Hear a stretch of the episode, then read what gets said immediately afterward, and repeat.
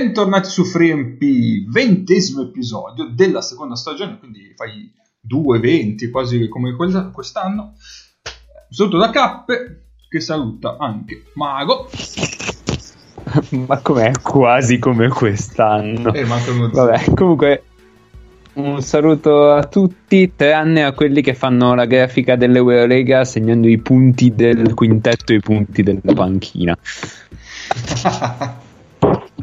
No, perché se parti con il quintetto gli ancuna Segeben, è ovvio che la panchina fa più punti se ti escono gli dei, il land e le... Poi li sposti da un'altra parte e risolti il problema, no? Lo dicevi in una puntata. Certo. E poi è il problema è che la panchina non produce punti. Vabbè. Paolo, posso salutarti o sei impegnato a guardare? No, cioè sono impegnato a guardarmi, puoi salutare, puoi fare quello che ti pare. Ho appena cominciato il 3° quarto. Va bene, ciao Paolo. Ciao Egno. Buonasera a tutti, soprattutto a Toco Schenghelia e a tutti i fan di Toco Schenghelia. Molto scortese questa, molto scortese. Va bene. Allora, dobbiamo essere veloci perché tanto saprete che per la gioia dei palestrati questa è la puntata lunga, quindi io darei subito la parola a Mago, facciamo un bel istituto luce al volissimo e poi partiamo con il nostro preoccupazione rating. Istituto Luca. Allora, però fammi mettere la sigla. È vero che c'è la sigla e volevo partire veloce. Poi tanto centro la famosa asse fra i pivot. Non vuoi invocare un po' lo spirito di Nick con questa sigla, visto che è in quel di Belgrado in questo momento? Volevo dire che anche se non tornavi, ma era comunque sempre nei nostri cuori e nelle nostre sigle, a tue memorie, nelle nostre sigle. Sono aperte le audizioni per il quinto di 3MP. È l'ultima giunta dell'account premium. Sì, allora partiamo subito con un -1. Devo dare un -1 a Baschettissimo perché Egno ci ha provato a inserire asse play pivot in un articolo, ma non mi è uscito su Google, numero 1. E numero 2 è fatto apposta, quindi punti di penalità. Anzi, facciamo un -2 come se fossi l'Olympiakos, ti do una penalità. Quindi -2 Baschettissimo. Poi venendo alle cose serie, Basket Universo, esattamente sullo stesso articolo di Egno, quindi il miglior quintetto e l'MVP della 17ª giornata, ma loro hanno fatto le cose per bene e hanno detto che l'asse play pivot arriva da Bologna, rispettivamente sponda Virtus e Fortitudo, quindi ti fanno asse play Virtus, pivot Fortitudo. Ma è la stessa cosa che ho fatto io. Certamente, però loro A non l'hanno fatto apposta e B sono usciti su Google. Quindi, vabbè, la competenza non la compri all'angolo in questo caso. Poi Teleromagna 24, che immagino possa essere tipo diretta da Raul Casadei o qualcosa del genere, parla di Fortitudo Reggio e dice che nonostante il divario finale la Fortitudo è costretta a soffrire per almeno 30 minuti prima di riscoprire un asse play pivot Fantinelli Sims sul quale costruire qualcosa di solido anche in futuro. E quindi Teleromagna mi entra in classifica. E poi Brescia Oggi, sempre anche loro qualificati per le Final 8, Coppa Italia, eccetera eccetera, tanto lo si deve al centrone USA che con Luca Vitali forma un asse play pivot di livello in questa Serie A. E poi c'è anche un virgolettato di Kane, ovviamente, che è il centrone USA. Continuiamo a crescere come coppia. Luca è un play intelligente, parliamo spesso fuori dagli allenamenti su come migliorare in campo, mi trovo bene a giocare con lui. Un asse play pivot Sì, abbiamo un endorsement per l'asse play pivot. Aggiorno brevissimamente la classifica, così giusto al volo. Sì. Allora, partiamo dai giocatori giocatori e basta. Jerome Dyson e Devon Jefferson sono a 13, in fuga dopo i 6 della scorsa puntata. Jeremy Simmons e Josh Meglio sono a 7 entrambi. Poi abbiamo Milutinov a 4, Spanut a Itanep, Vitali e Kane, che entrano appunto grazie a questo nel gruppo inseguitore con 3, poi tutta una serie a 2 tra cui Rodriguez, Gamble, Adrian Banks e John Brown, ovviamente i nostri due amici di Brindisi. Dal punto di vista delle testate NBA Passion... aspetta, ti fermo. Adrian Banks è il suo amico John Brown. Sì, certo. Okay. Come cazzo abbiamo preso sto 9-0 di parziale? Questa è la domanda che si pongono Jeremy Simmons e Josh Meglio, che nella scorsa subito un 6-0 da Dyson e Jeff. Nelle testate invece abbiamo NBA Passion che conduce con 15, seguito da Pianeta Basket con 6,25, Olimpia Azzurra con 6 e Basket Inside con 5. No, ho sbagliato, Olimpia Azzurra con 5 anche lei. Basket Universo sale a 3 con questa menzione. Ma no, ma dai. Lo so che non è. Comunque posso dire che il mio obiettivo stagionale è avere più punti di paritizzazione della Martus Napoli. Che vabbè, quanti ne? 20.000. Quanti è? Erano, credo fossero arrivati tipo a 16 prima della radiazione. Ottimo. Tanto io segno il malus per baschettissimo. Primo. Però scusami, devi segnarlo pure per Teodosic e Sims. Meno 2, no, perché le colpe loro le colpe tue non ricadono su di loro. Quindi contribuisco al loro avanzamento in classifica? No. Non vale niente. Cioè. No. Non conti niente, guarda. Ti escludo da qualsiasi classifica. Anzi, potrei commentare solo gli arbitri cinesi da adesso in poi. No. Niente, allora iniziamo col nostro preoccupazione rating.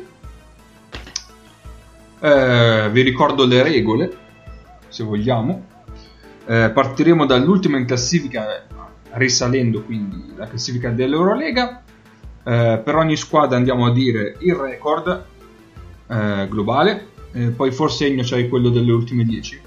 Ultime 11, da quando 11. Abbiamo registrato. Ok, quindi dall'ultimo preoccupazione che abbiamo fatto. Offensive rating, defensive rating. E poi andiamo anche a dire qual era la posizione che è venuta fuori durante la nostra preview di Eurolega inizio anno. Comunque non mi spiego perché Egno abbia dovuto calcolare il record dall'ultimo preoccupazione rating. Cioè io pensavo che l'Eurolega lo tenesse. E invece no, sono un po' cani. Maledetto. E daremo come sempre un voto da 1 a 5. 1 vuol dire che non siamo minimamente preoccupati della situazione della squadra, 5 siamo molto preoccupati. Voto speciale 118 per le squadre che ovviamente sono al di fuori della scala di valutazione per la preoccupazione. Io una candidata oggi l'avrei. Vabbè. Va bene, iniziamo. Tiro del cazzo! Che tiro del cazzo! Ma che hai? Sapete, Paolo è molto concentrato sul preoccupazione rating in questo momento. Sì. Non so veramente dove mettere tutti i cazzi di cui me ne fotte. Paolo, ma state vincendo di mille. Tu zitto.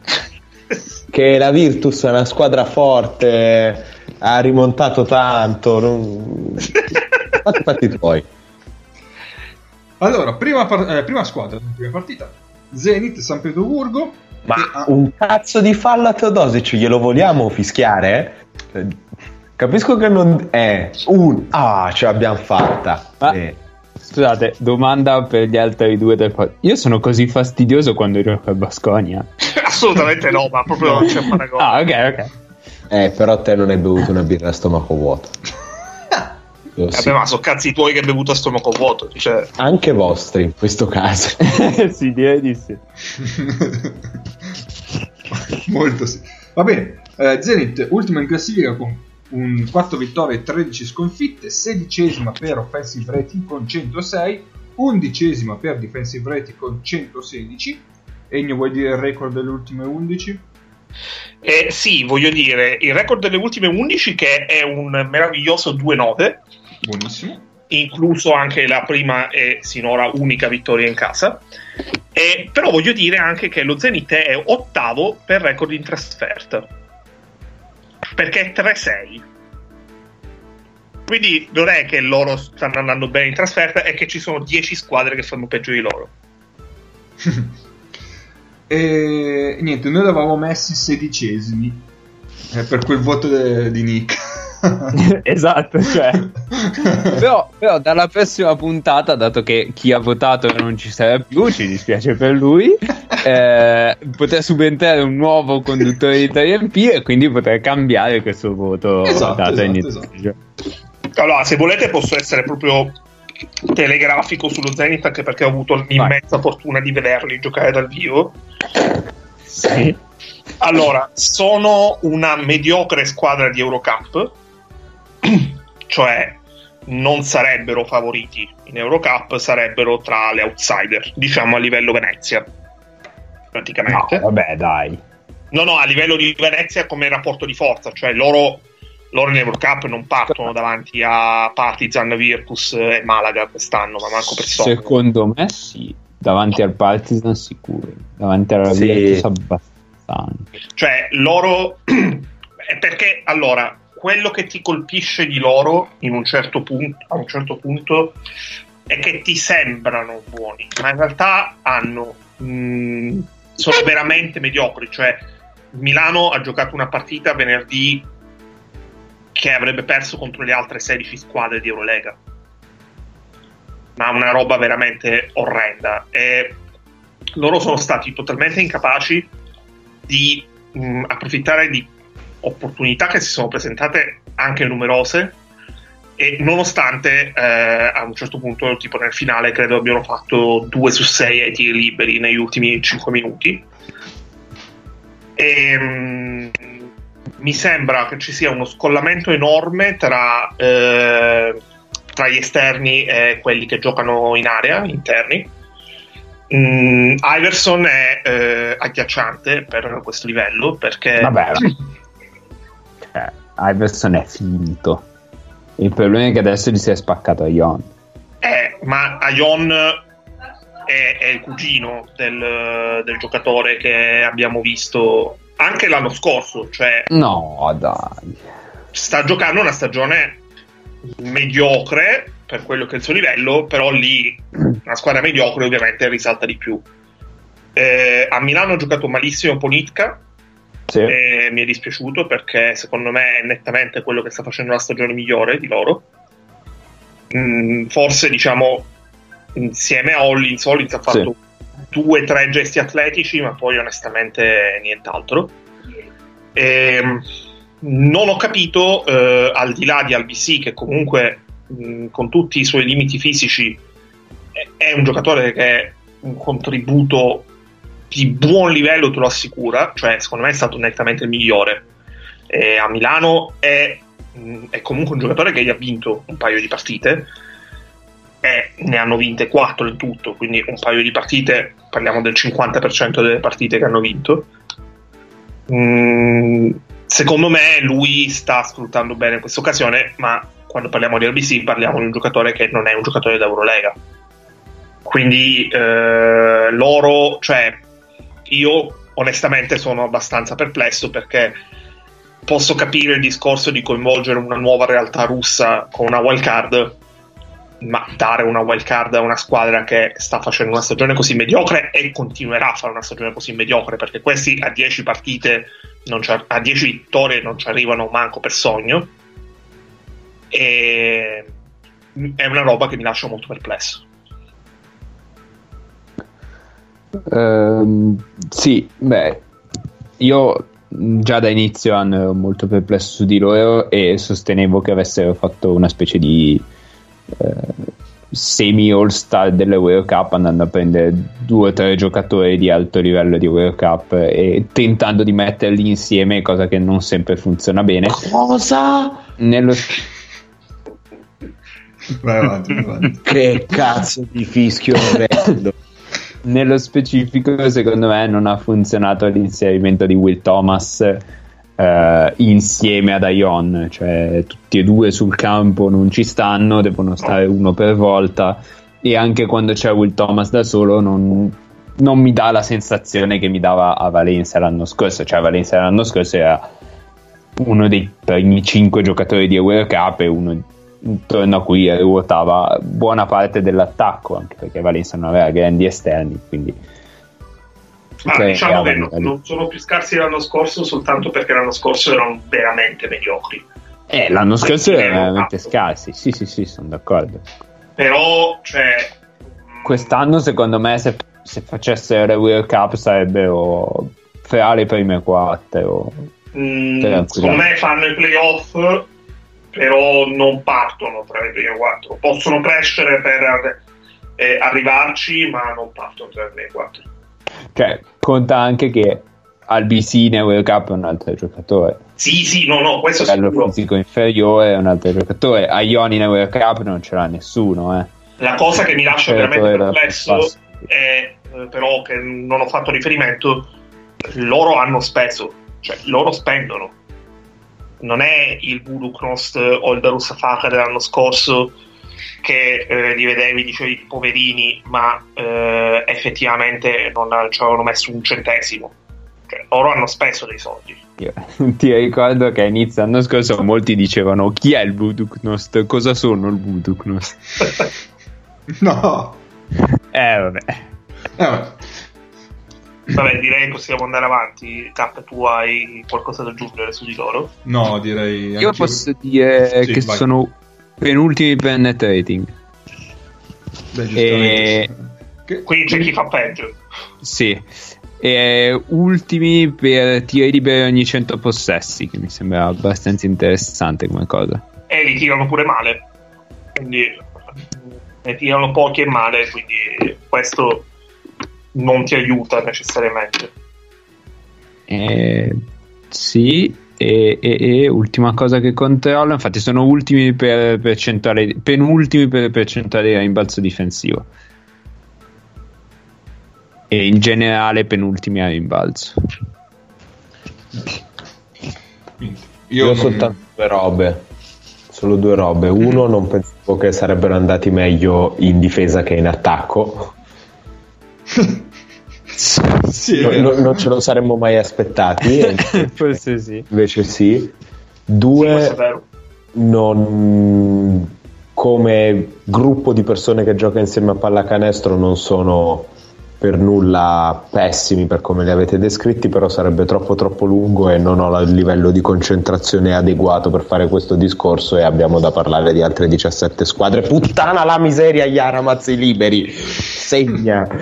Va bene, andiamo avanti, quindi io direi ultima cosa, sì. Ultimi per three shooting, io gli do 3 perché sinceramente non mi aspettavo qualcosa di molto diverso. Sì, esatto. Io santo Yaramaz. E parlo che io onestamente gli do 2 perché cioè sono la peggiore, anzi potrebbero anche non finire la stagione con il peggior record, quindi non sono così preoccupato. Esatto. Va bene, risaliamo, arriviamo alla 17ª, eccola qua, l'Alba Berlino con un record di 5-12. Egno, sparami sono 4-7. Okay. Da quando abbiamo registrato ci sono ben 5 squadre che hanno fatto 4-7 di record.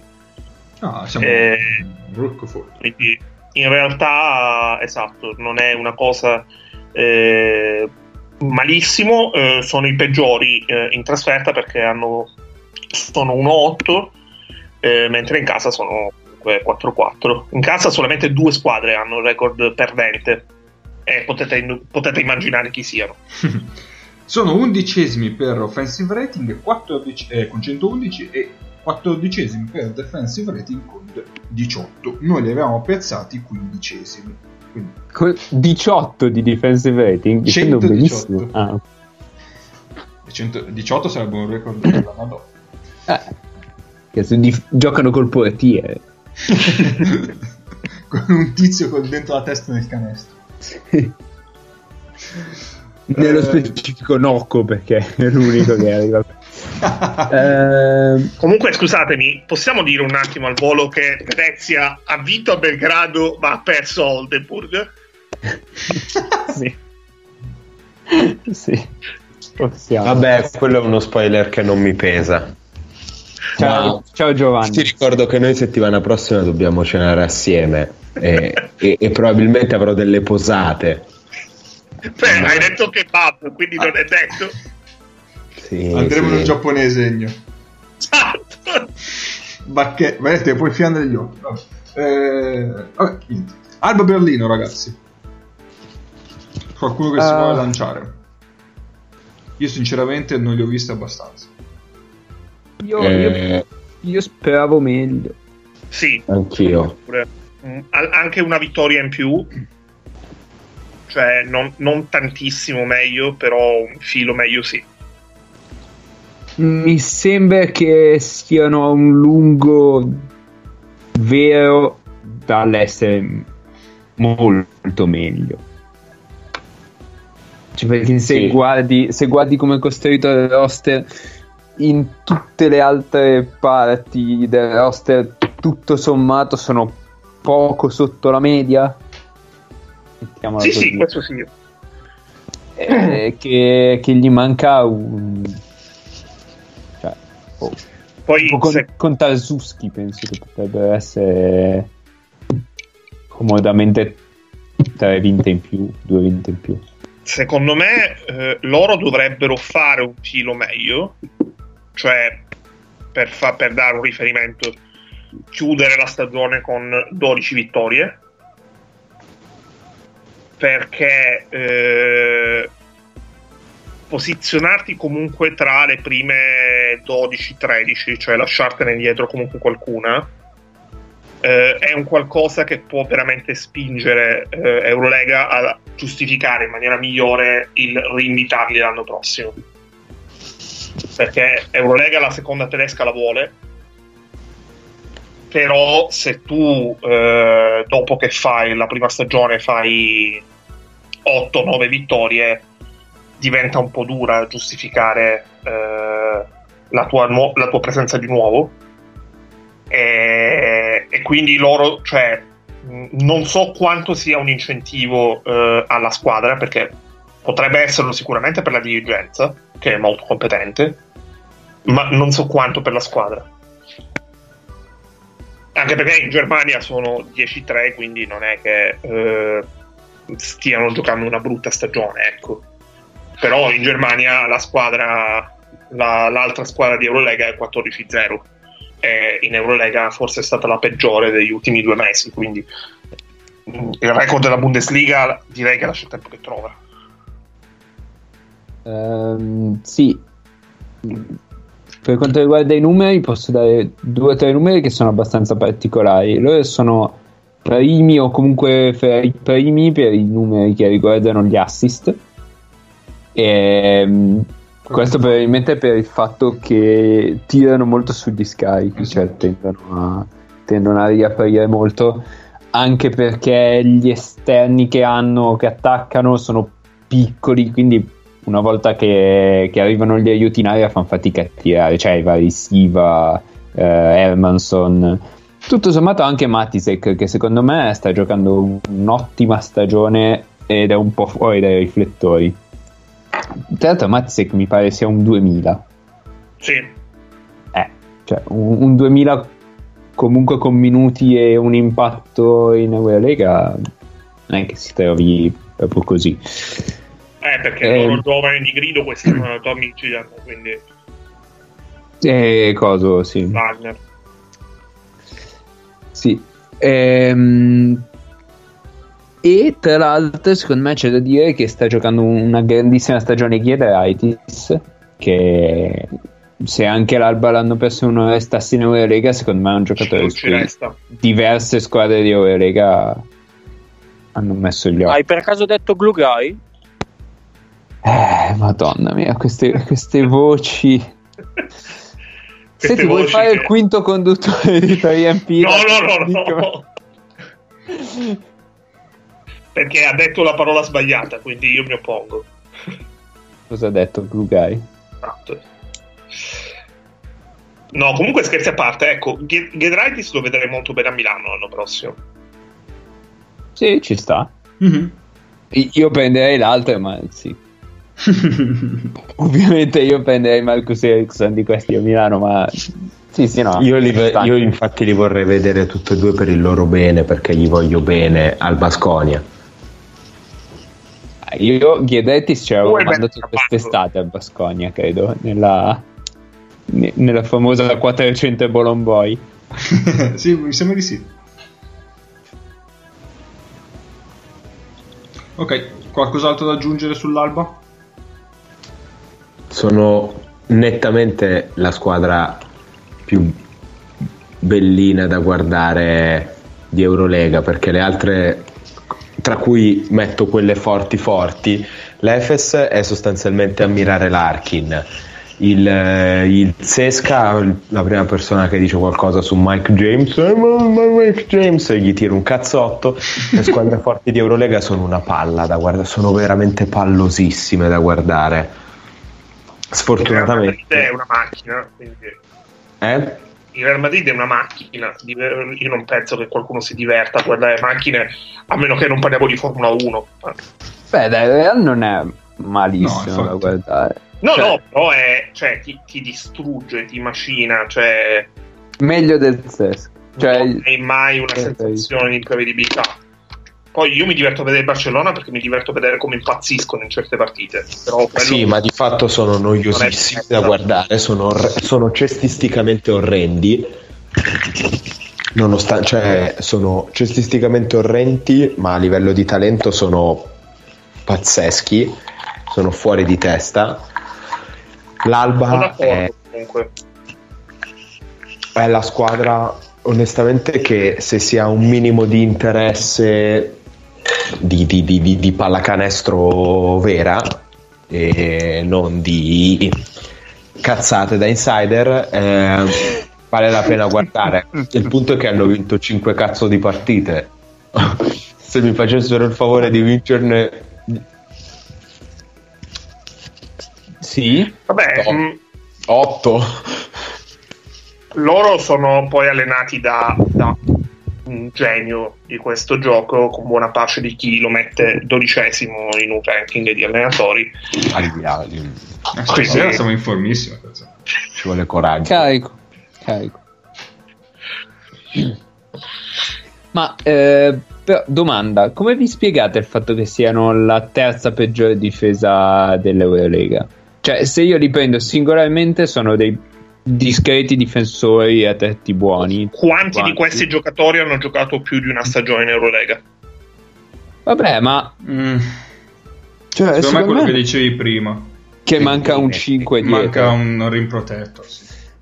Perché, cioè, tutto sommato mettono sempre in campo dei quintetti grossi in cui è difficile trovare spazi, cioè i quintetti con G5 da 2, tipo Giedraitis, Sigma e Nocco, quelle robe lì. È difficile trovare degli spazi cioè attaccare il ferro con un quintetto così, anche se l'ancora dietro non è. Però è guarda un attimo oltre i centimetri. Quanti di questi giocatori sono veloci di piedi? Cioè, dal palleggio Sigma... si fanno battere pressoché tutti, tranne Sigma. Sigma per il ruolo, G5 secondo me dietro è buono, anzi Sì, ma Giffai è buono sui due, sui tre in post. Ma no, palleggio, cioè, so. Io mi ricordo tantissime, cioè spesso quando li vedo mi ricordo spesso lui battuto in palleggio. Beh sì, forse perché quando gioca da due sì, cioè, ma anche quando gioca da tre con alcuni tre è un po' meglio, diciamo. Sì, perché da due è abbastanza è quasi tragica. Può essere l'altra cosa. È buono, ma secondo me vive dello stesso problema in misura ridotta. Ci può stare. S'azzonano, con i quintetti grossi s'azzonano, difendono le linee di passaggio.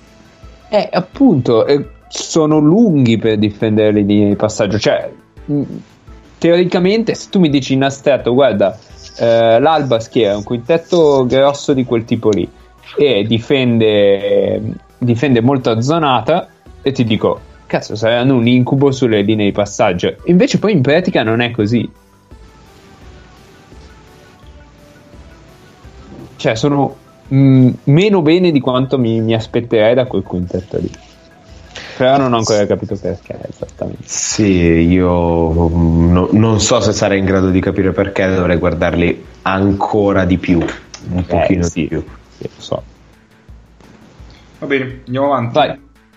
Volevo vedere il voto anche qua. Io do 3. Forse sì, 4. Forse io 3. Non 2, perché per dare 2 ci sarebbero volute, diciamo, 2 vittorie in più, e in generale perché c'è questo problema che diceva Mago, ovvero che ci sono un paio di cose che funzionano al di là di tutto un po' meno bene di quanto sarebbe lecito aspettarsi. Io gli do 4, ma avevo dato 4 a loro in sede di presentazione, quindi il mio 4 è giustificato da quello, diciamo. Okay. Dal fatto che me li aspettassi meglio di come ve li aspettavate voi. In media stress io gli do 3. Saliamo, quindi arriviamo allo Zalgiris, Mago Alert. 16esima con un record di 5-12, anyway, nelle ultime 11 2-9 come lo Zenit, però ha vinto le ultime 2. Ecco, a proposito di soluzioni, estemporanee, per questo interessante, a dei problemi che paiono insormontabili, Dio santo. Sì. Loro sono al secondo posto insieme all'Alba, quindi loro sono l'altra squadra che vale la pena per affrontare problemi di costruzione di roster e di infortuni. Ovviamente questo è un mondo di merda e il bello viene sempre distrutto dalla fredda e grigia realtà. Loro sono l'altra squadra che ha un record negativo in casa. Le squadre forti fanno schifo al cazzo, dai, sono orrende, sono bruttissime. Ora sono 3-7. Tra l'altro mi sono dimenticato di aggiungere che lo Zenit, che è 1-7 in casa, ha meno 93 di differenza canestri in casa. Quindi se le perde tutte. Zalgiris, che è 111 di offensive rating, quindi 12esima e ottava per difesa con 102. Quindi un net rating quasi. Io questo 111 di offensive non me lo spiego. Cioè, vedendoli così avrei detto, so, tipo 96. Io. Vabbè, brevissimamente, perché ne ho parlato anche nella puntata scorsa. Di fatto il piano è: mandiamo la palla in post basso, e se la palla non arriva in post basso iniziamo a preoccuparci. Quindi uno fra chi è in campo, fra Walkup e Lekavicius, deve tirare fuori qualcosa. Diciamo, non sempre, cioè non è che hai Sluka se decolore. L'altra cosa è che sto iniziando a vedere tanti quintetti con l'idei e Nigel Hayes insieme, e insieme anche a un lungo, quindi a un Landed di solito o Yankuna, eccetera. Quindi di fatto Nigel Hayes fa il cambio di Ulanova più che fare il 4, Non mi piace tantissimo, se devo essere sincero, e infatti secondo me in attacco funzionano un po' meglio i quintetti con il doppio esterno, quindi World Cup e Lekavicius assieme, e poi un 3 fra Ulanovas e Milaknis, però probabilmente sono più problematici in difesa.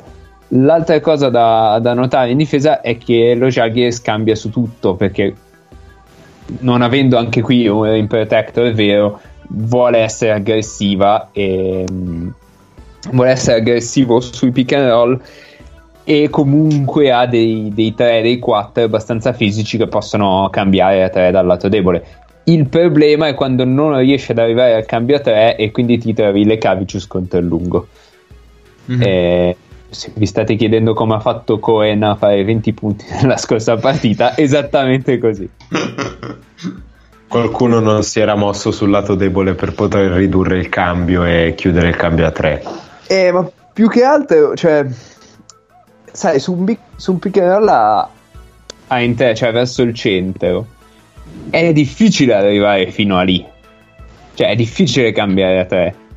Sì, certo. Soprattutto se l'esterno di lato forte sale durante il pick and roll, quindi più o meno. Beh, più o meno apposta, no? Sì. E su quella situazione, insomma, ci sono stati dei problemini. Certo, però volendo alcuni dei loro lunghi sono fatti apposta per poter cambiare su tutti i blocchi. Per me è una scelta correttissima quella, tranne Geben, sì, che però gioca poco. Il problema è più lato offensivo. Le soluzioni con Nigel Hayes da 3 vengono comode per il suo sviluppo personale, ecco, adesso per lo Žalgiris un pochino meno. Sì. Ora già l'anno prossimo però potrebbe essere interessante il fatto che abbia preso merda giocando 3 quest'anno. Grande comunicazione tua? Il fatto di utilizzare preso merda come no Marcus Page che non si rende conto di dover cambiare e ha chiamato il cambio.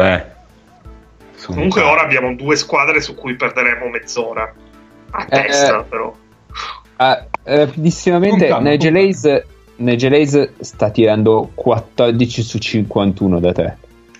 Però questo lo sapevo, io lo sapevo. Sì, no, certo. Però è una delle situazioni in cui viene, cioè se gioca 4 è una delle situazioni in cui, cioè se gioca 3 è una delle situazioni in cui viene coinvolto maggiormente, perché poi non è che attacca al recupero di un 3 dal palleggio, quindi bene o male si prende il tiro sul ribaltamento, insomma non benissimo, però ci sta. Ok, altro da aggiungere? Avete detto tutto voi, cheat. Esatto. Sì, dai. Sì, poi abbiamo parlato anche settimana scorsa. Sì. Quindi diamo i numeri e poi andiamo oltre. Per me 3. Beh, per me sono, anche cioè, hanno dei numeri solidi che però non valgono la classifica.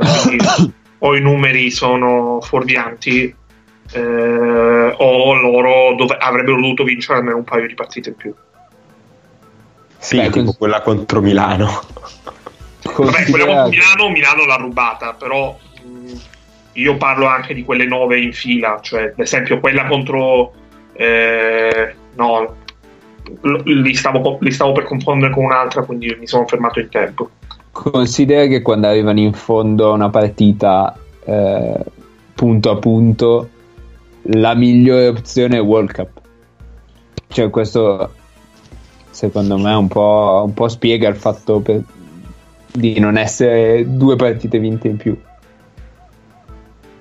perché in un finale in volata vai sotto più o meno con chiunque dal punto di vista del talento offensivo che ti può risolvere una partita, però farne 59 in casa contro la Stella Rossa,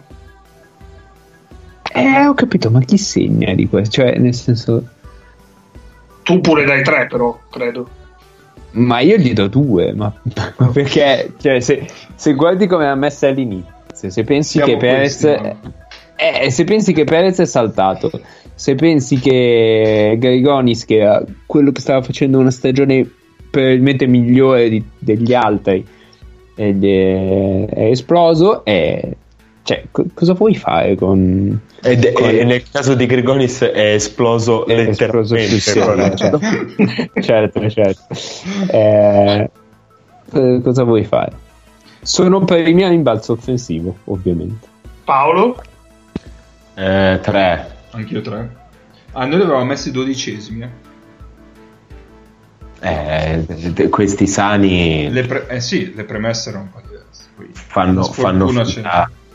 Fanno finta di andare dodicesimo a... e 2 vittorie in più. Infatti. Ci sta. Va bene. Saliamo, troviamo il Bayern, 15esimo. 118 di allenatore, attenzione. Fresco presto di cambio di allenatore. Record di 6-11. Egno. Record nelle ultime 11 è 3-8. Che di per sé potrebbe sembrare non così tragico. In realtà loro sono la peggiore squadra in assoluto per differenza canestri, anche e poi fanno veramente schifo. Sì, cioè, loro sono 118, ma proprio 118, sì. E hanno perso tempo con a cacciare Radonic. Sono 17esimi, scusate, per offensive rating e ovviamente 15esimi per defensive rating. Attenzione, numero mistico, 118 di defensive rating. Tutto Li avevamo messi ottavi addirittura. Sig.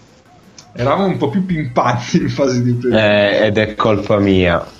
Io li avevo messi. Tu gli avevi dato 2. Cioè, tu devi dati scuri. Già, tu devi dato 2, Paolo.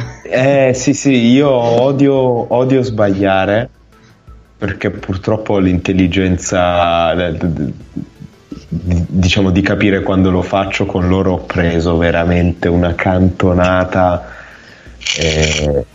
Secondo me il talento per essere decisamente meglio di così ce l'hanno. Io mi potevo aspettare che Greg Monroe pensasse di essere venuto in una sottospecie di Cina, perché Greg Monroe, col talento e le dimensioni di Greg Monroe, fosse stato un essere umano sveglio che era in Europa a 26 anni, magari no, certo. E invece è in Europa 26, 27, quanti cazzo ne ha? 30. Più o meno 30, comunque pochi. 89? Sì, ma ho scritto in realtà 30, poi non so. Monroe non doveva proprio venirci in Europa, cioè, sì. No, infatti, visto il giocatore che era a Detroit, cioè. Ma comunque, detto questo, non lo so lì che cosa non è funzionato. Ma io, se vuoi, te lo posso provare a difenderti. Tu pensa. Allora, onda al contrario. Josh Westis, 50 minuti in stagione. Io me lo immaginavo con 400 minuti in stagione a questo punto della stagione. Sì. Numero 1. Petteri Koponen, non so se voi l'avete visto, cioè secondo me molto sotto alle aspettative. Ma aspetta, Mago, più che Westis, però TJ Bray, che era il loro play titolare, 0 minuti in stagione. Ma si era già spaccato? No, non si era già spaccato nell'estate. Sì, però era il cambio, comunque loro partivano Maldolò. Però comunque era importante nella logica. Sì, no, quello doveva dargli la roba che gli dava l'anno scorso Braydon Hobbs, e un pochino di più, cioè loro pensavano di fare un upgrade. No, però dai, di più, tanto di più. Cioè pensavano di fare un upgrade rispetto a Braydon Hobbs, che tra l'altro penso mi recupererò mentre rompe il culo di Venezia. perché tanto non gioca l'Hunderburg. Sì, mi sembra sia finito sì. No, io penso che per loro fosse quello che gli dava Stefanovic, più che come quantità di minuti. Cioè, sì, cioè, quest'estate loro hanno perso Hobbs e hanno messo dentro Flaccadori, secondo me, in quel ruolo lì. Hanno perso Jovic e hanno messo dentro T3. Poi è andata malino da quel punto di vista lì e sono corsi ai ripari prendendo De Marcus Nelson. Ecco, avevamo già qualche perplessità probabilmente, se mi ricordo bene, in fase di presentazione su De Marcus Nelson.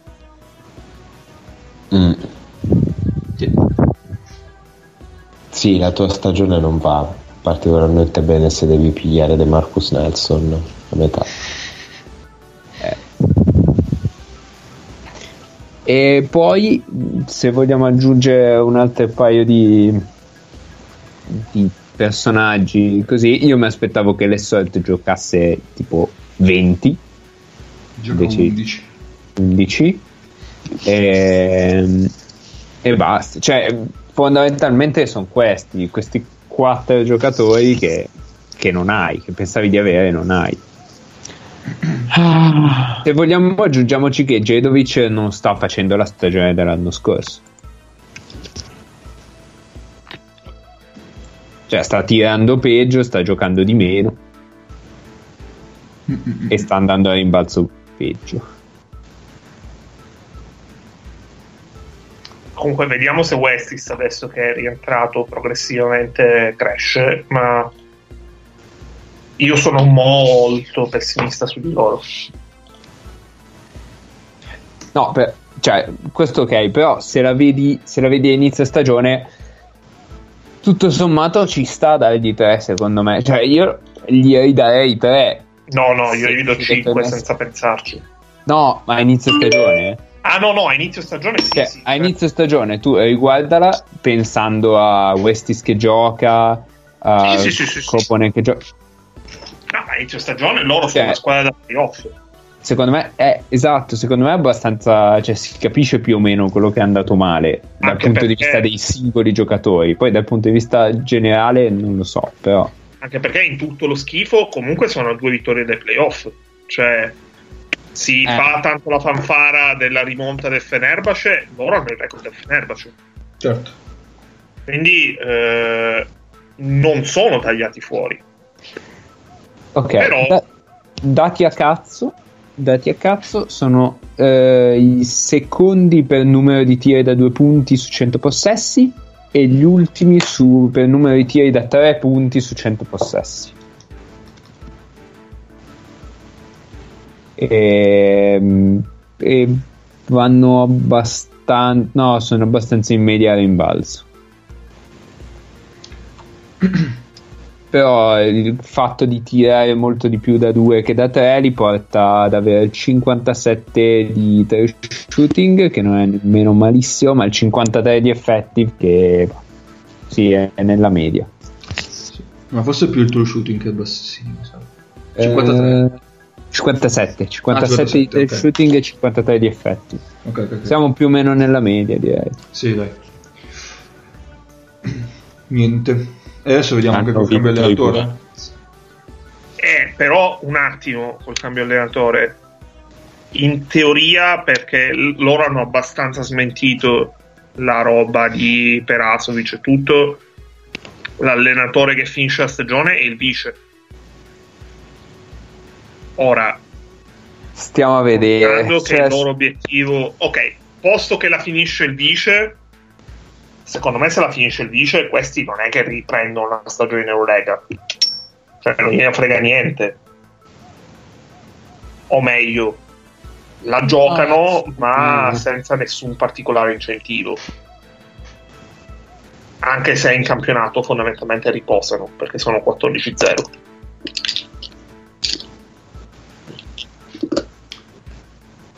Voti, andiamo avanti. 5 proprio. Ultima cosa, tu e 9 Recio sono ultimi con più di 2 punti di vantaggio sulla penultima. Sì, esatto. Cioè, 18,5 l'altra è... Ah no, Basconia 16,8. Quindi... Beh, ci sarà un motivo se saranno anche 17esimi per... un punto e 7 per offensive rating, se non tira neanche così tanto malaccio. Indovina chi è la 18esima di palle perse? No di offensive rating. Ovviamente. Vabbè, ci torniamo dopo le tue terre. Voti che andiamo avanti, che abbiamo un'altra squadra grossa e siamo 5. Già 50 minuti. No, 5 tutti, via. Sì. E quindi arriviamo alla 14ª posizione con il Fenerbahçe. Il Fenerbahçe! Anch'egli con Egno, sei troppo carico. Cosa hai bevuto stasera? Zero. La Coca Zero, va bene. 6-11, record delle ultime Coca 11. Zero che ci pagherà per la pubblicità che è. Allora, il record delle ultime 11 in realtà non è catastrofico, perché sono 5-6 nelle ultime 11. E il punto però è che nelle ultime 11 sono 5-6, ma fondamentalmente hanno battuto squadre di basso livello, hanno perso contro quelle più forti e hanno pure perso delle partite allucinanti contro squadre di livello più basso di loro. Quindi se c'è un record bugiardo, secondo me è il loro.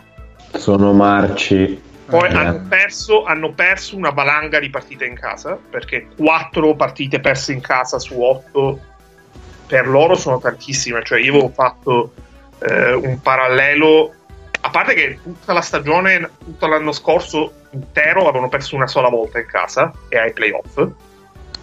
E tra l'altro una partita che secondo me, vedendola oggi, ti chiedi come cazzo hanno fatto a perderla.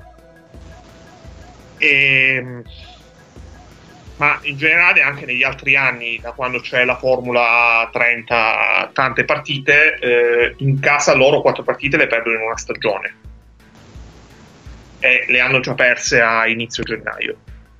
Adesso vogliono svoltarla con Nannali e Thomas, auguri.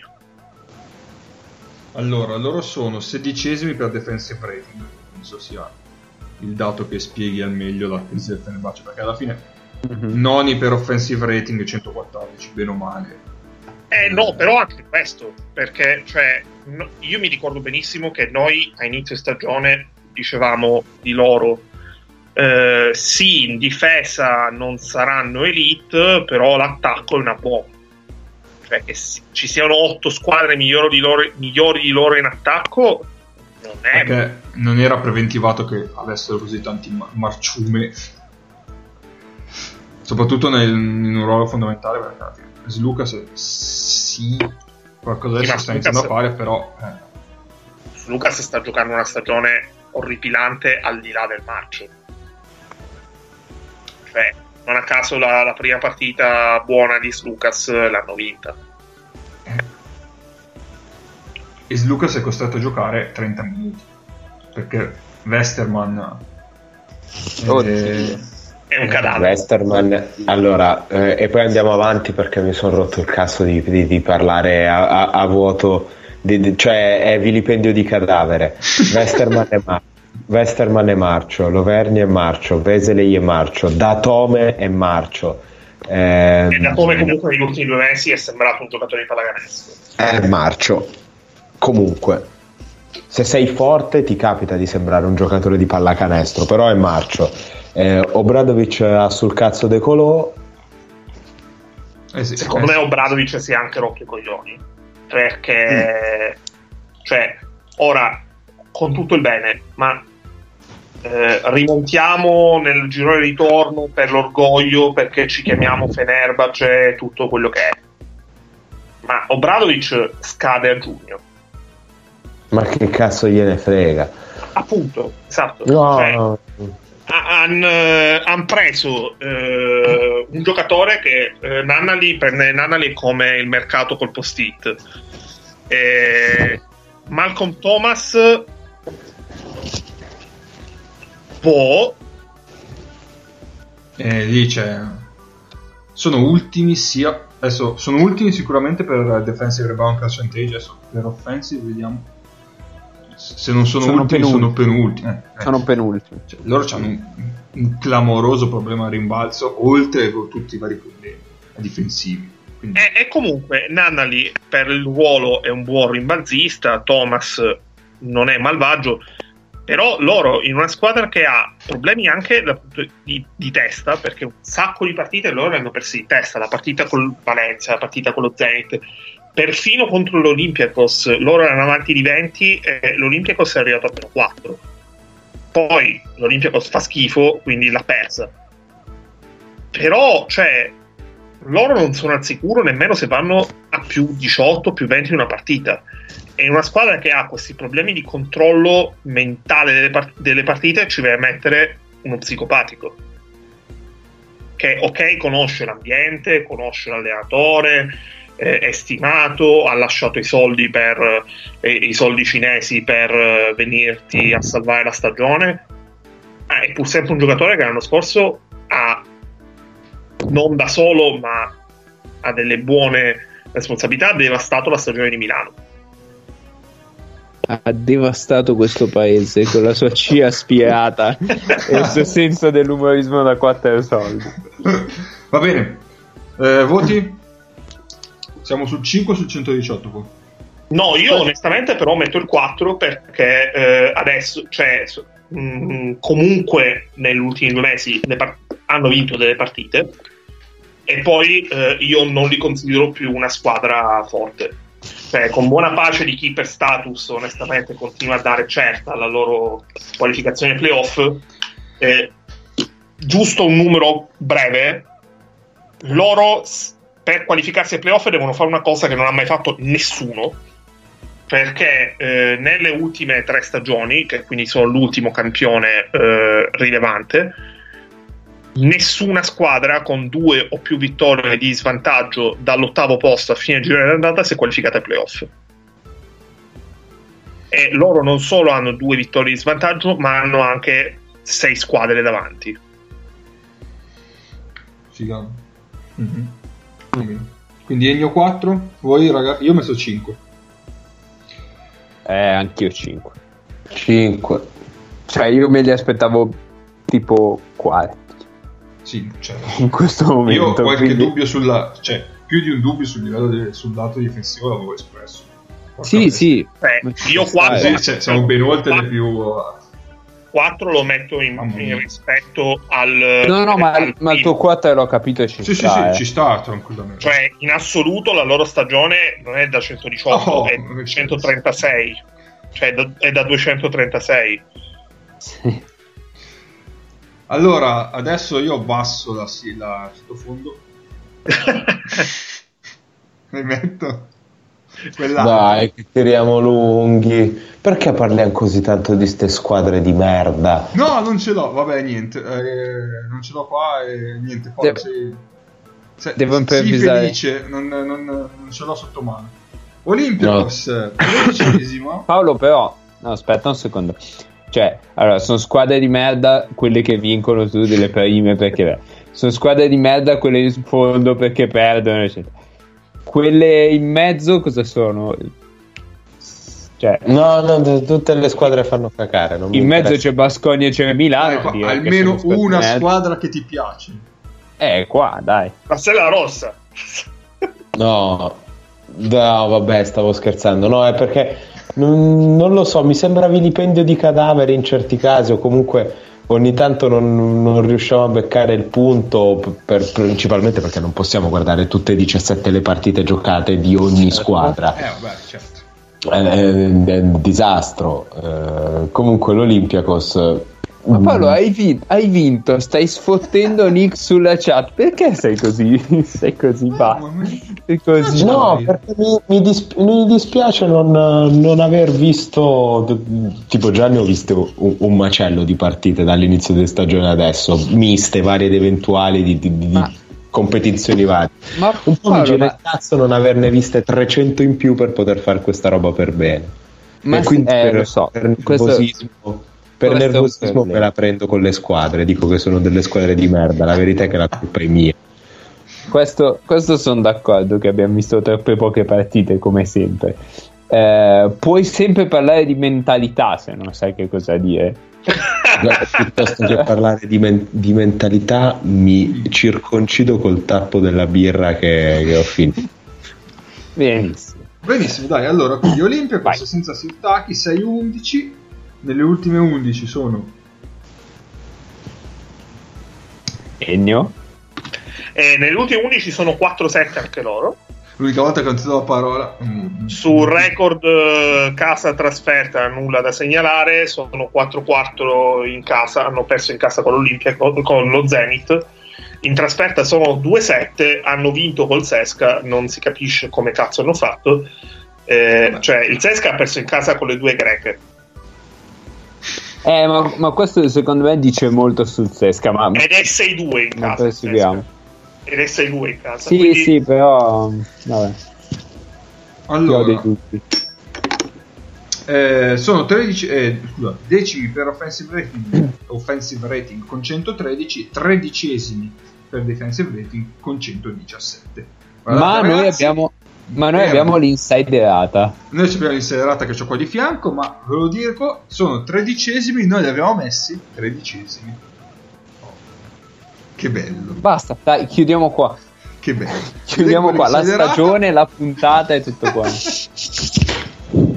Leggo l'insiderata perché noi la notizia che è girata in rete era che Cherry e Baldwin erano venuti alle mani, però a quanto pare il nostro amico Sergio ci informa che Kemzura ha chiesto più intensità difensiva a Baldwin. Baldwin ha eseguito, a quel punto Cherry si è incazzato per la difesa troppo aggressiva, sono andati alle mani entrambi e intanto Willie Reed nel caos più totale ha detto sì, mandate tutti a fanculo e se n'è andato. Bellissimo.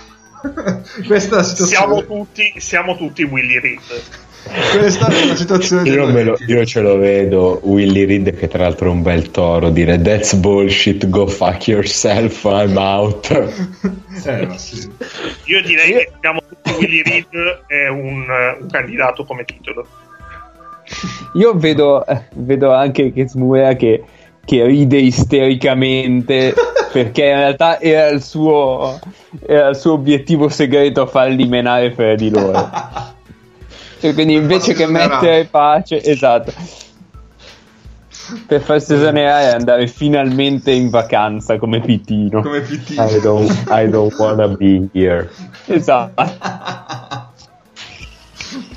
E invece lui che allena la squadra più scarsa delle due gli tocca pure lavorare sul serio. Pazzesco. Mentre quell'altro cialtrone non fa un cazzo di niente lì. Vabbè, ci arriviamo dopo. Vogliamo dire qualcosa più specifico? Ci fermiamo alla resa in allenamento. 3. No, io credo che più o meno le cose siano sempre le stesse, sì. Di questi ne abbiamo già parlato e di fatto non è cambiato niente, cioè sono uguali a quando ne avevamo parlato la prima volta, cioè questi danno ancora palla in mano a Spanulis. Sì, è arrivato Rocesti che ha ben 3 anni in meno di Spanulis, quindi sciambola. Però a certi momenti sembra che ne abbia 3 di più. Sì, esatto, è possibile. Io ritorno al discorso che abbiamo fatto quando avevamo parlato di Rochester. Cioè, questi qua avevano già 4-5 esterni e ne hanno preso un altro e sono nella medesima situazione di prima, perché alla fine. Ma sì, hanno 4-5 esterni tutti uguali, tutti con le stesse caratteristiche e nessuno di questi è. Tanto si dà la palla a quell'altro. Esatto. E nessuno di questi è talmente forte, diciamo forte in questo momento, per dire la palla va a me e ve la risolvo io. Quindi ne posso prendere quanti vogliono, distribuiscono solo i minuti, cioè. Di fatto Cherry può gestire un possesso e giocare un pick and roll per chiudere solo ed esclusivamente se gioca con la second unit e mezzo. Perché se no di fatto supera la metà campo, sceglie un lato che è quello opposto a Spanulis, zipper piccherò centrale. Ine fine dei giochi. Però come dicevi tu, non è lo Spanulis di 5-6.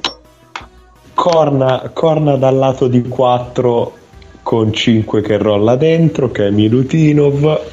Una doppia uscita per dare la palla sotto a Milutinov. Milutinov bisognerebbe fargli un monumento, poveraccio.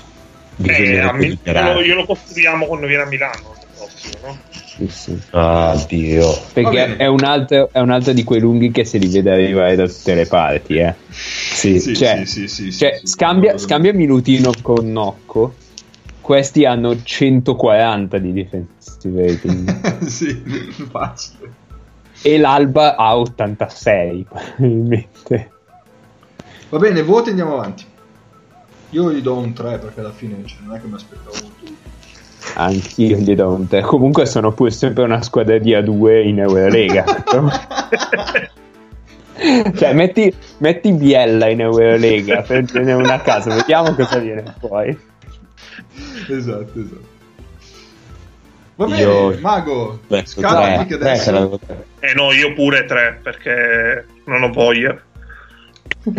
Scaldati perché tocca al Basconia, record 7-10 con 12 dodicesimi. Sì, anche di loro ho parlato l'altra volta, eh. Sì, ma infatti, sì, sì. Ma parlatene voi del Basconia. Vabbè, come dicevamo prima, è 18esima per offensive rating con 104. Sì, però un attimo. Sì, adesso te lo faccio dire. 11esima, sì, buonanotte. Sesta per defensive rating con 111. Noi l'avevamo messa settima. Fai Egno con i tuoi record. Ma... no, non farglielo dire con le ultime 11, ti prego. No, vabbè, sono 4-7. Pensavi peggio, vero? Pensavo peggio, ma tipo ne hanno vinte 3, le prime 3 e poi l'ultima. Sì, possibile. Ma così, perché che io sì, ricordo... L'Olympiakos ha perso 5 delle ultime 6, quindi il record delle ultime 11 ha senso solo per alcune squadre che ce l'hanno positivo. Quelle negative non è molto indicativo. Guarda, no, hanno vinto la terza e la quarta, che era la settimana russa, Sesca e Zenit, che hanno giocato una partita pazzesca con Mosca e decente con la Zenit.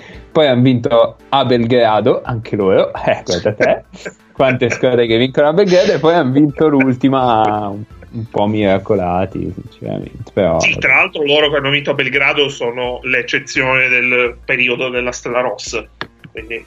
ed è anche l'eccezione del loro periodo, quindi.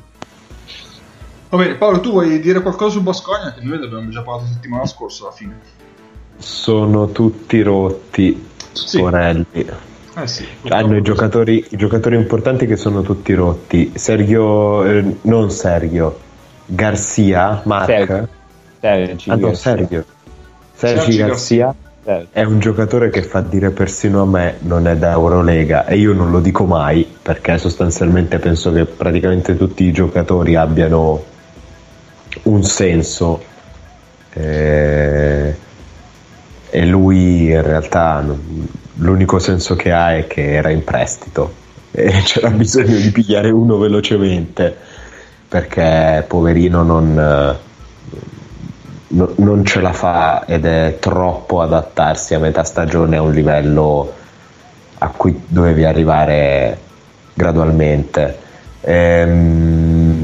Toco Schenghelia è super, però sostanzialmente l'avete detto molto bene voi settimana scorsa.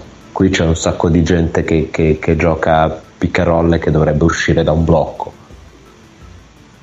ma i bloccanti non sono un granché perché il grande Lampione e Diop hanno un sacco, pesano 25 kg, hanno un sacco di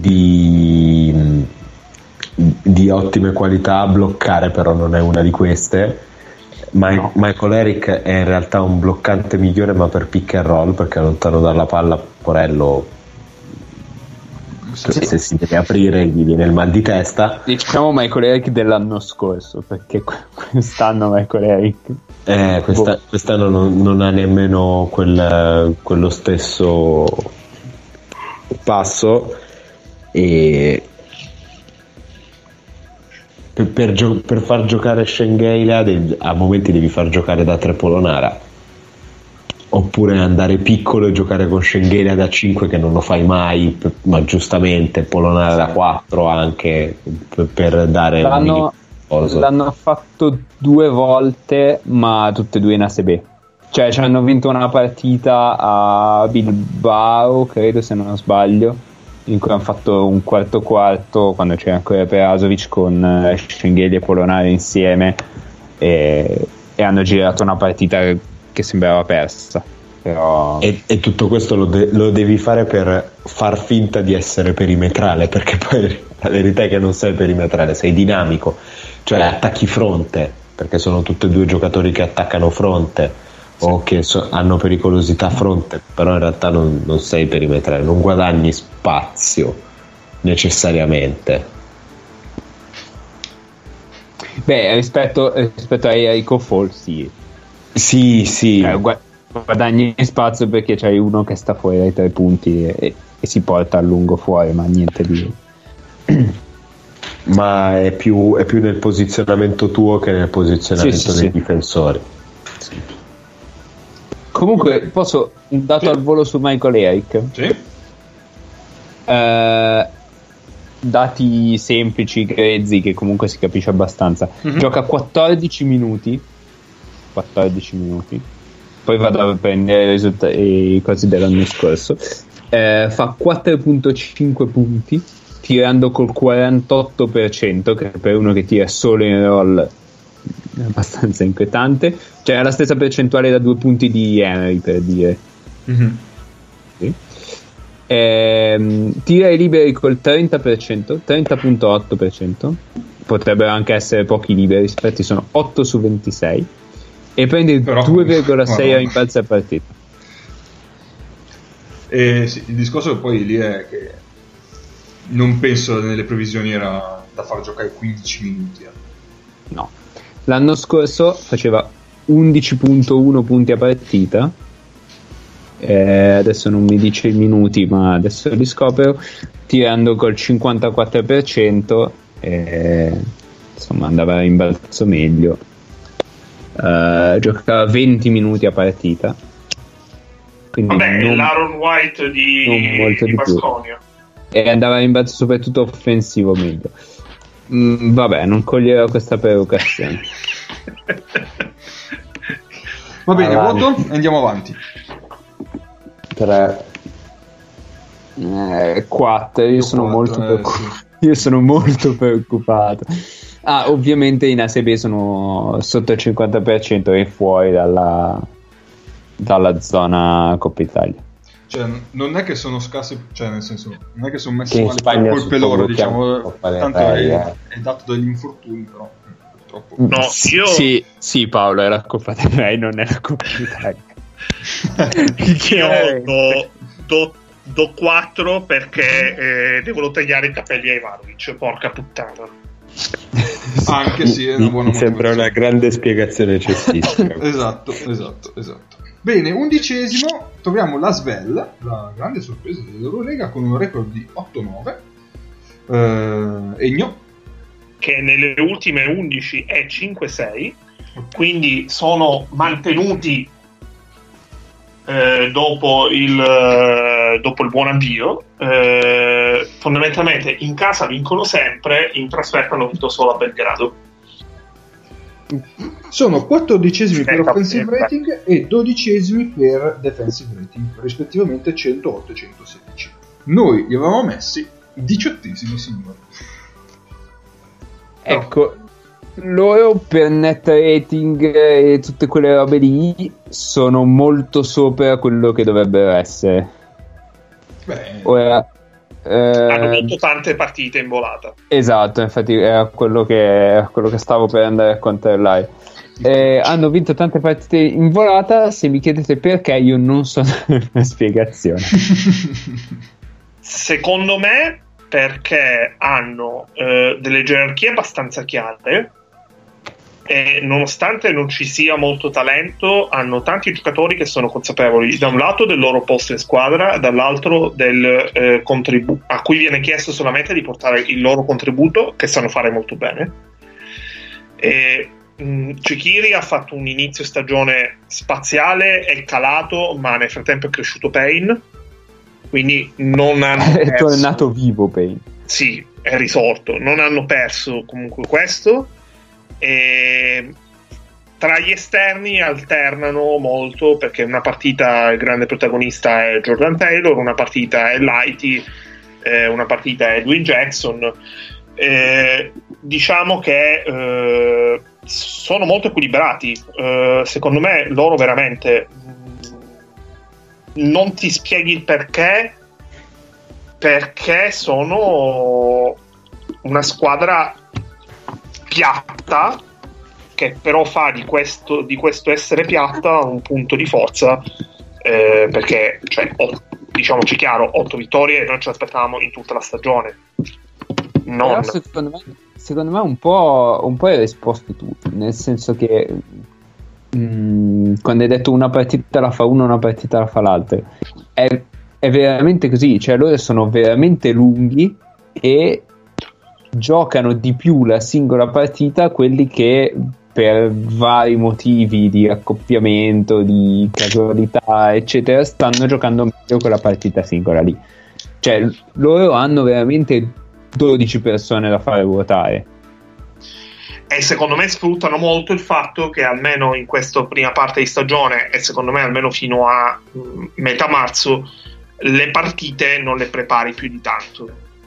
Sì certo, poi quindi in una serie non prepari di playoff la partita contro di loro, non prepari la partita contro di loro, quindi a questo punto loro potrebbero anche chiudere la stagione vincendo 13-14, che sarebbe un trionfo, forse anche di più, però per me, secondo me non è da escludere che loro le ultime 6 partite fanno tipo 1-5 e questo gli costi playoff. Diciamo sulla falsariga come andamento della stagione, ma solo come andamento, perché in realtà il talento è molto inferiore, con la stagione dell'anno scorso del Bayern, che è praticamente stato dentro la zona playoff fino alla 25esima giornata e poi nelle ultime 5 ha perso tutto. Esatto, cioè giustamente hai detto diverso come da tutto il resto dei punti di vista, diverso anche perché il Bayern aveva chiaramente un giocatore da cui andare nei finali e questi di fatto no, e questa cosa è assolutamente, vanno da chi è più ricco in quella partita. Sì. Cioè per dire, hanno solo 2 giocatori sopra i 10 punti di media, di cui uno è Payne che ha giocato 4 partite. Nessuno gioca più di 25 minuti a partita e più o meno di quelli che ruotano nessuno gioca meno di 14. Cioè quello che gioca poco è Bakò, che ogni tanto appare, ogni tanto scompare, però se vi faccio i nomi di quelli che giocano tra i 15 e i 20, 5 sono Dio, Jackson, Jean Charles, Jekiri, Caudi, Lighty, Maledon, Noir, Payne quando c'è, Stresel, le 6 partite che ha fatto, e Jordan Taylor, più Lomaz che gioca 11. Cioè, sono veramente tanti e veramente tutti. Lomaz gioca 11, però anche lui ha avuto un paio di partite in cui ti ha fatto quei 14-15 punti. Sì, e la vita ha giocato tanto in alcune partite, sì. Ha fatto una partita da 15, un paio da 10, sì. Beh, ma Lomaz, se vuoi, lo possiamo un po' accomunare della Valle da questo punto di vista. Come, sì, esatto, come tipologia di giocatore molto di impatto. O Albertanz dell'anno scorso, sì, che è anche della stessa nazione. Okay. Così. Io non me la sento di dire molto, anche perché ne ho visti poco. Paolo, tu vuoi aggiungere qualcosa? Uno.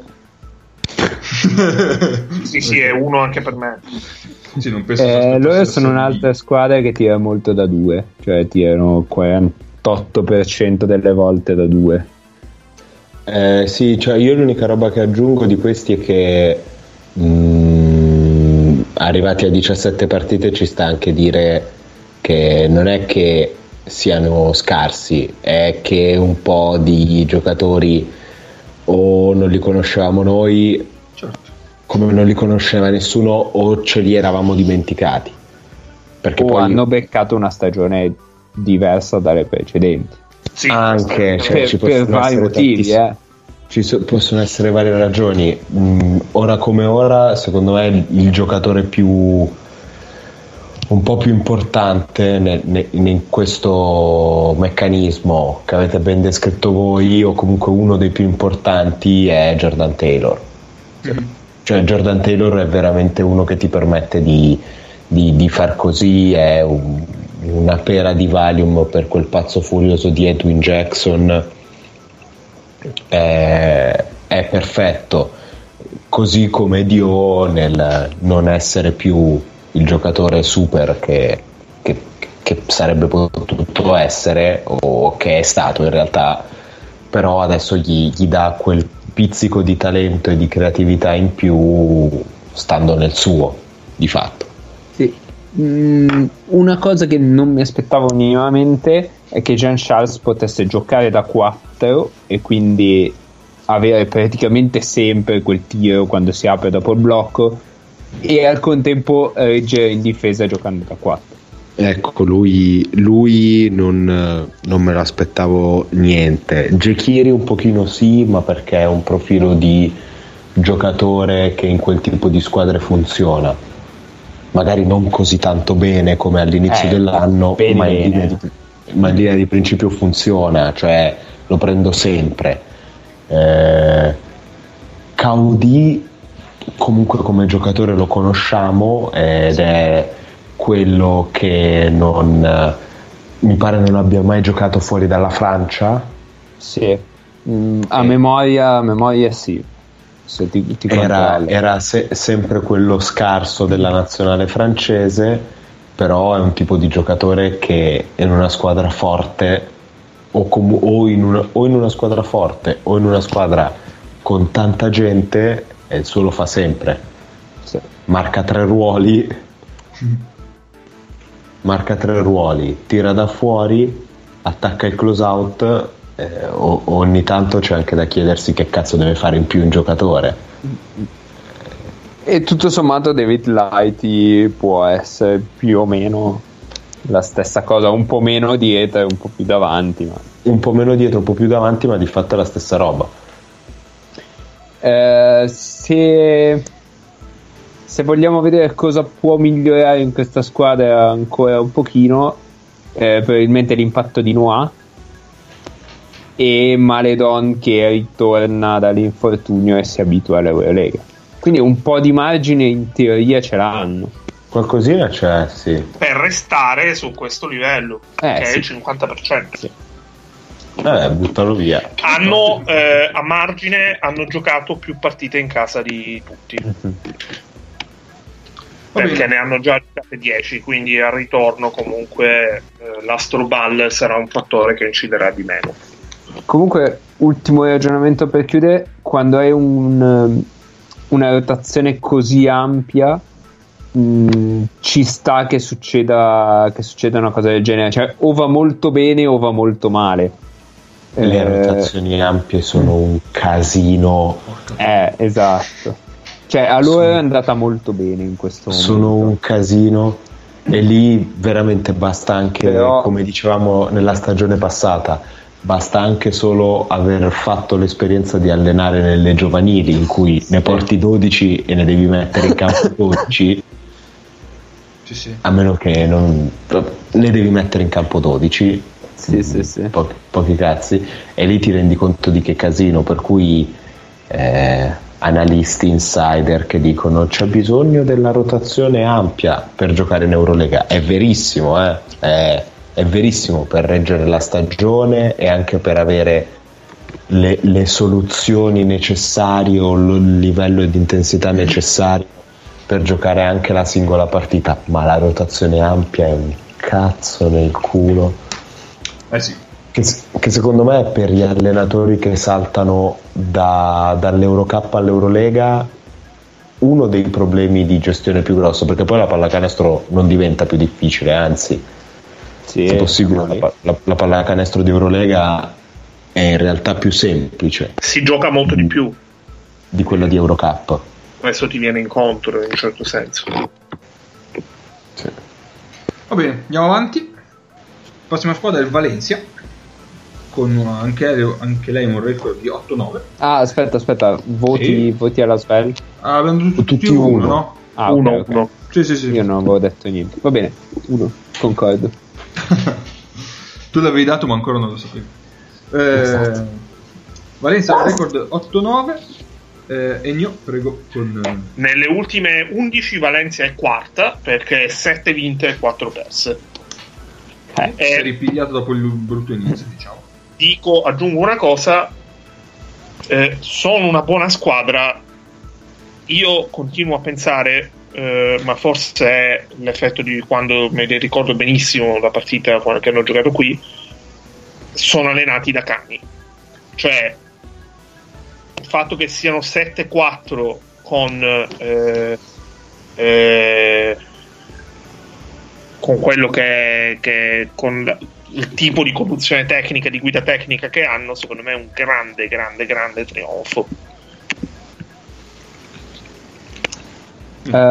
Sono due cose. Quelle cose vai. Sono sesti per offensive rating con 117 e sono 17esimi, quindi la penultima difesa, con 119. Gli avevamo dati 14esimi. Allora, prima cosa, guarda te se ci tocca soffrire anche con Valencia in casa. è la tipica cosa che ha detto ogni tifoso di Milano dopo la partita. Sì, idioti, io poi ti dico, se vuoi, chi ha battuto Valencia questa stagione, perché Milano sarebbe stata la squadra più forte. Facciamo un discorso generale, cioè se il basket, o comunque uno sport in generale, è che una squadra più forte incontra la squadra più debole e allora di default deve vincere, e allora non è sport, non ci si diverte. No, ma poi... e Real Madrid sarebbe 17-0. Ma poi secondo me questo testimonia il fatto che il soggetto in questione che dice la frase non sta vedendo nessun'altra partita di Eurolega a parte quelle della squadra in questione, perché se vedesse un po' di partite delle altre squadre, magari vedendole da fuori senza tifo, senza niente, si accorgerebbe che le squadre vincono e perdono le partite più incredibili. Cioè veramente le due greche che vanno a vincere a Zesca, piuttosto che lo Zenit in casa dell'Olympiakos. Esatto, cioè partite che sulla carta diresti vabbè sì, cosa scendono in campo a fare, e invece basta niente per far girare queste partite. Quindi anche perché noi usiamo aggettivi tipo schifo, merda, vabbè merda tu usi merda. Guarda che bello per noi dottorato, merda.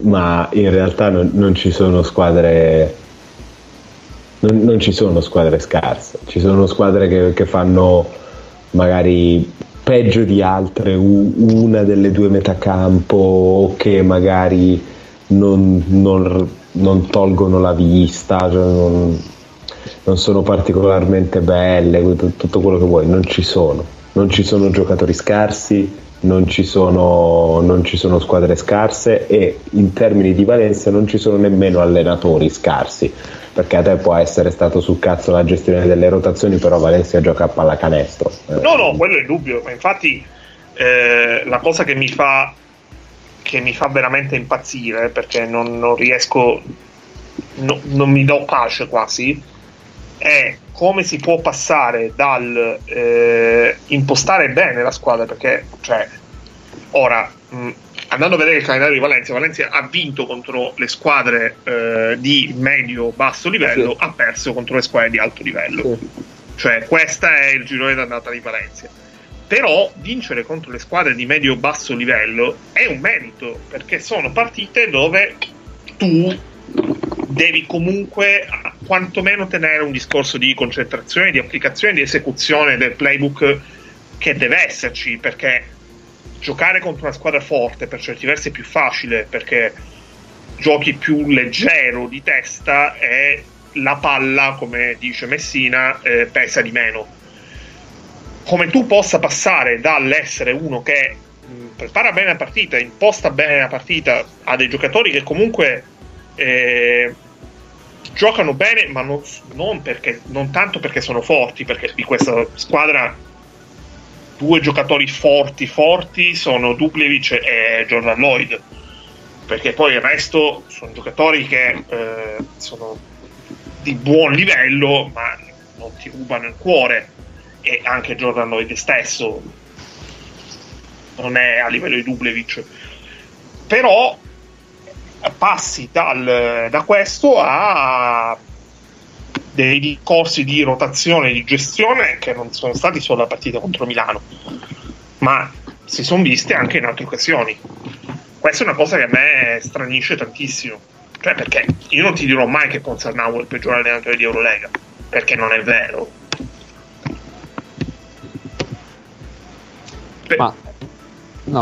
Finisci. Però ti dico che certe robe che ha fatto in questa stagione sinora, e te ne dico un'altra, la partita col Barcellona, perché col Barcellona hanno fatto una partita alla Madonna e l'hanno buttata via. Cioè, loro sono andati vicini a vincere a Barcellona quando erano 4-0 0-4, scusami.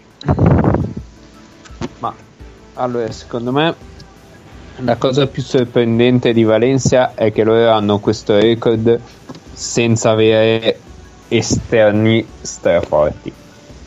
Cioè, l'esterno più forte è Jordan Lloyd, che è un pazzo scatenato, ed è un rookie a livello di Eurolega. Sì. Poi hai una rotazione un po' confusionale, cioè che non si capisce bene perché gioca uno e quando. Fra Sanvarosson Vives e l'amico del Beo Kino Colom, un giocatore che gioca solo di schiena a canestro a un qualsiasi posizione del campo, e anche Marinkovic a un certo punto. Marinkovic sì, ha minuti fissi, Marinkovic fa il cambio di Lloyd, sì, più o meno. Sanimeterio con una stagione sotto a quello che ha fatto negli ultimi anni, ma è anche l'età che più avanza. Poi hanno dei 3-4 che non sono dei giocatori a cui dare la palla, cioè sono dei giocatori buoni che possono attaccare un po' dal post basso, che possono attaccare i recuperi, ma non creano vantaggi, non hai un vantaggio nell'avere in campo uno di questi, quindi Abalde, Dornenkamp, Sastre che è morto, Ndur, l'ultimo mi manca, aspetta, la Beiri e Motum, insomma tutti questi giocatori sono, sì, anche tutti... se Motum è più 4-5 però 4, Motum è un 4, cioè Motum fa la rotazione in 4 con la Beiri e con mi viene in 2. Però in tanti minuti che gioca da 4 Motum è perché gioca Dubljevic da 5 e Dubljevic si apre, e quindi Motum può giocare da 4 perché c'è Dubljevic che si apre e porta il 5 lontano dal resto. Ma non solo, cioè Motum tira anche, cioè mi sembra più perimetrale di in 2 Motum. Sì, anche sì, no, questo sì. Sì, questo sì. Quindi. Oddio, Ndur ce l'ha questa roba di prendere la palla sul perimetro per pigliare, strappare, attaccare.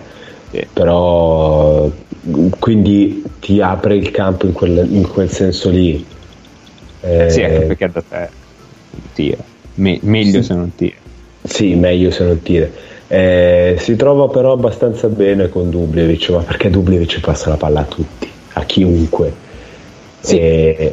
E sta molto bene con Colomba, ad esempio, che davvero è un retro, gioca di schiena, Allora, detto così, pensare che le squadre debbano essere fatte soltanto in quel modo, che quelli sono i due giocatori più importanti, oh mio Dio, la meccanica ai liberi di Gentile, che cosa brutta. È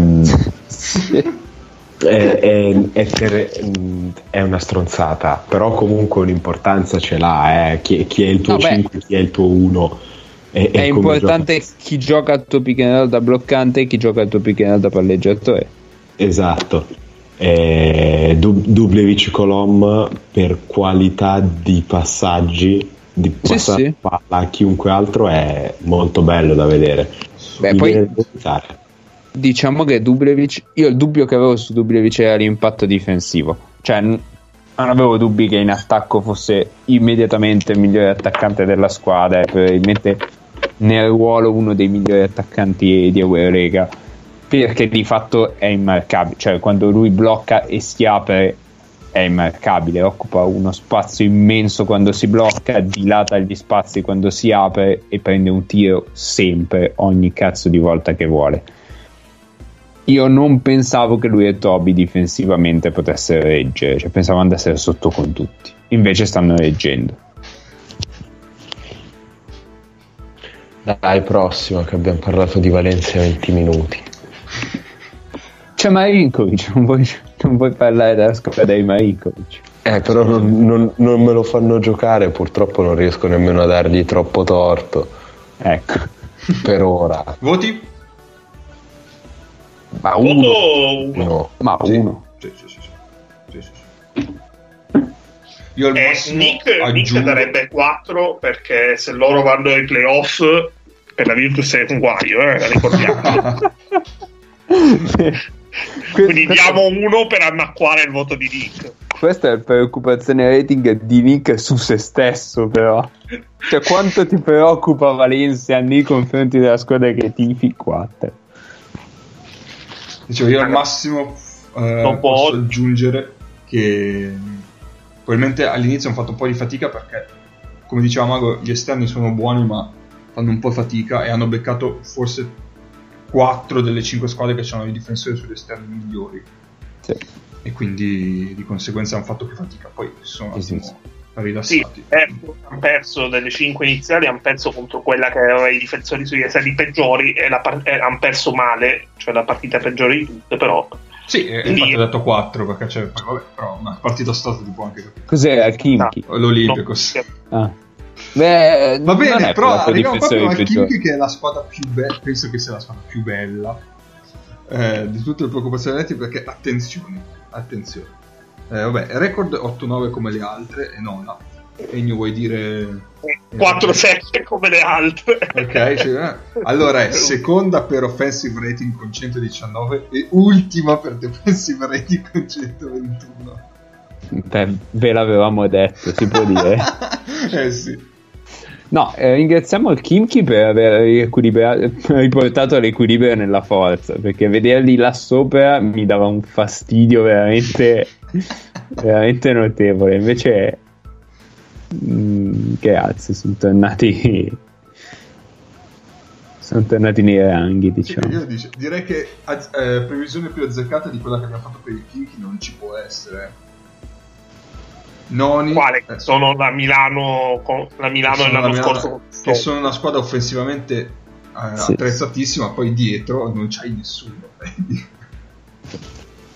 Quindi so peggio, perché Milano qualcuno l'aveva l'anno scorso, loro sono veramente oddio. Milano non so, adesso non c'ho voglia di andare a riprendere i dati dell'anno scorso, ma penso che Milano l'anno scorso è tra le prime 4 in attacco e tra le ultime 4 in difesa, quindi comunque se volete vi dico nelle ultime 10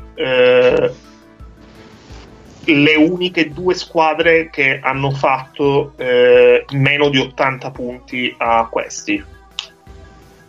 Vai. Fenerbahçe e Zalgiris. Ecco. Ah no, scusatemi, solo lo Zalgiris. No. Molto bene. È Milano. Comunque si può dire che il Kimchi è una Milano con più Fleccio e Conta. Sì. Sì, gli piacerebbe il Kimchi avere Fleccio e Conta. Sì. Invece no. Qualche kill. Sì, mi sa che ce la va per un po',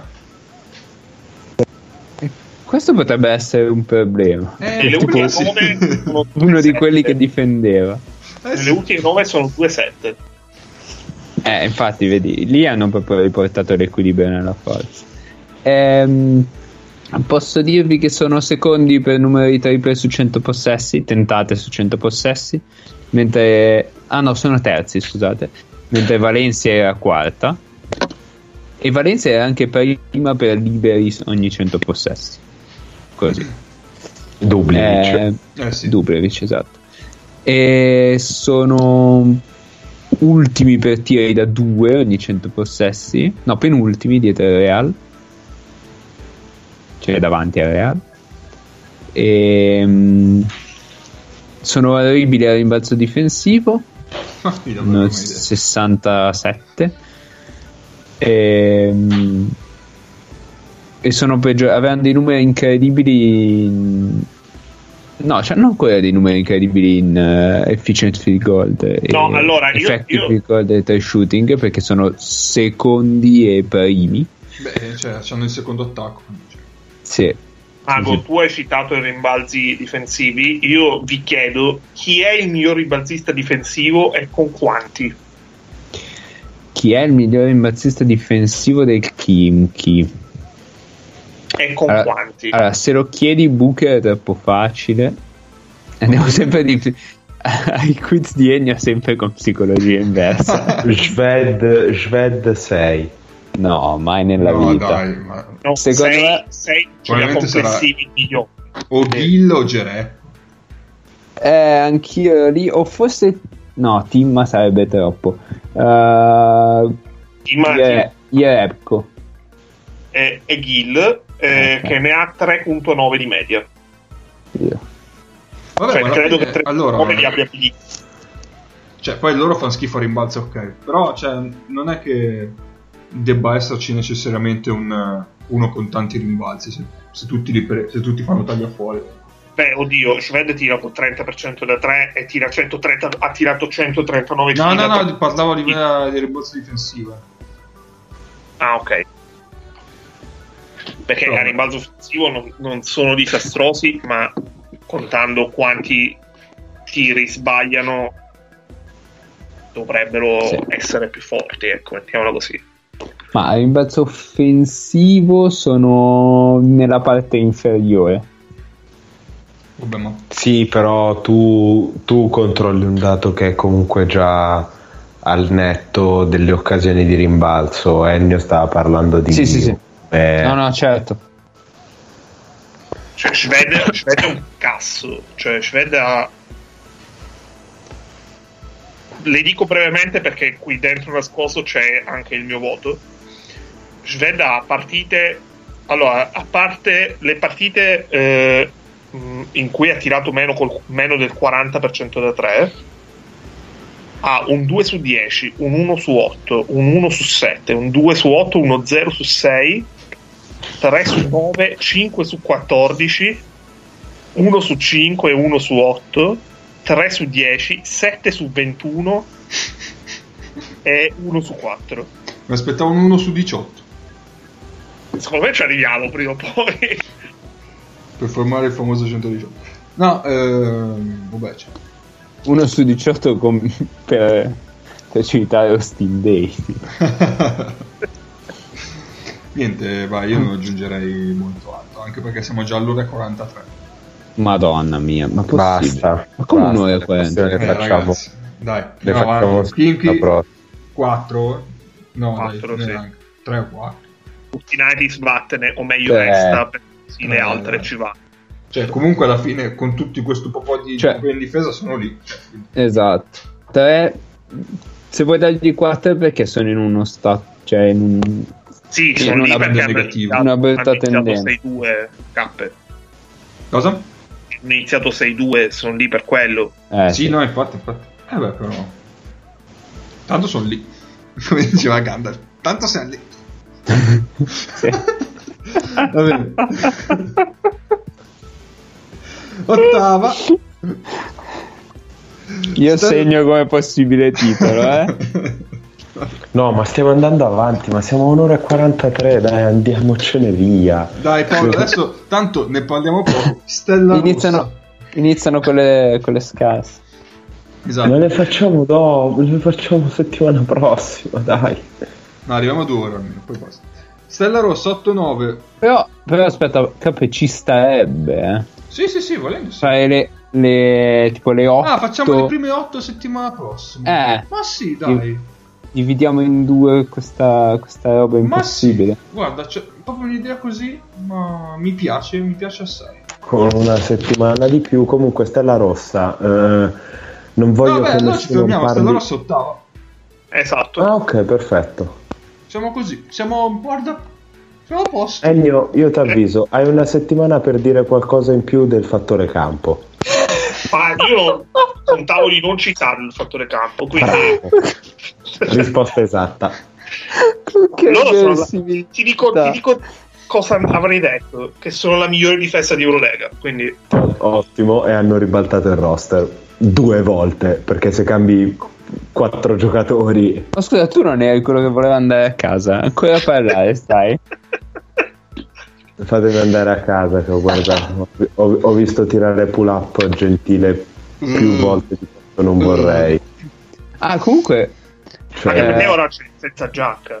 Dato che adesso stiamo chiudendo, ve la sparo così: i primi 2 giocatori per tiri da 3 punti tentati a partita sono entrambi del Kinky. E sono numero 1 Fred Alexei 9.4, numero 2 Tim Maianis 8.4. ma da 3 o da 2, scusami? Da 3. E Tim ha tipo la prima partita forse ha fatto 12, eh. Sì, ma ne tira una quantità infinita con tre altre brutte percentuali, perché tutti gli altri che ne tirano tanti sono probabilmente quei pochi palloni che gli arrivano li tira, cioè dice vaffanculo col cazzo che la do. È possibile. Terzo Wilbekin a 7.7 e poi si inizia a 6.1, cioè tipo Larkin e James tirano 6.1 tiri a partita. No, comunque ci dispiace per i palestrati, ma solleverete Pesic con meno di 3 ore di trasmissione. Vabbè, adesso ormai tanto adesso tiriamo le fila 1:50. Esatto. Salutiamo Guaglia che sta sollevando dei pesi in questo momento. Esatto. Salutiamo l'amico di Guaglia e niente, ci sentiamo settimana prossima. Che attenzione, saremo tutti insieme. Tutti insieme. Infatti saremo molto più deliranti del solito. Sì, sarà una puntata un po' strana. Va bene, se riusciamo ad avere un posto che ci ospiti. Sì, dai, lo troveremo. Ciao.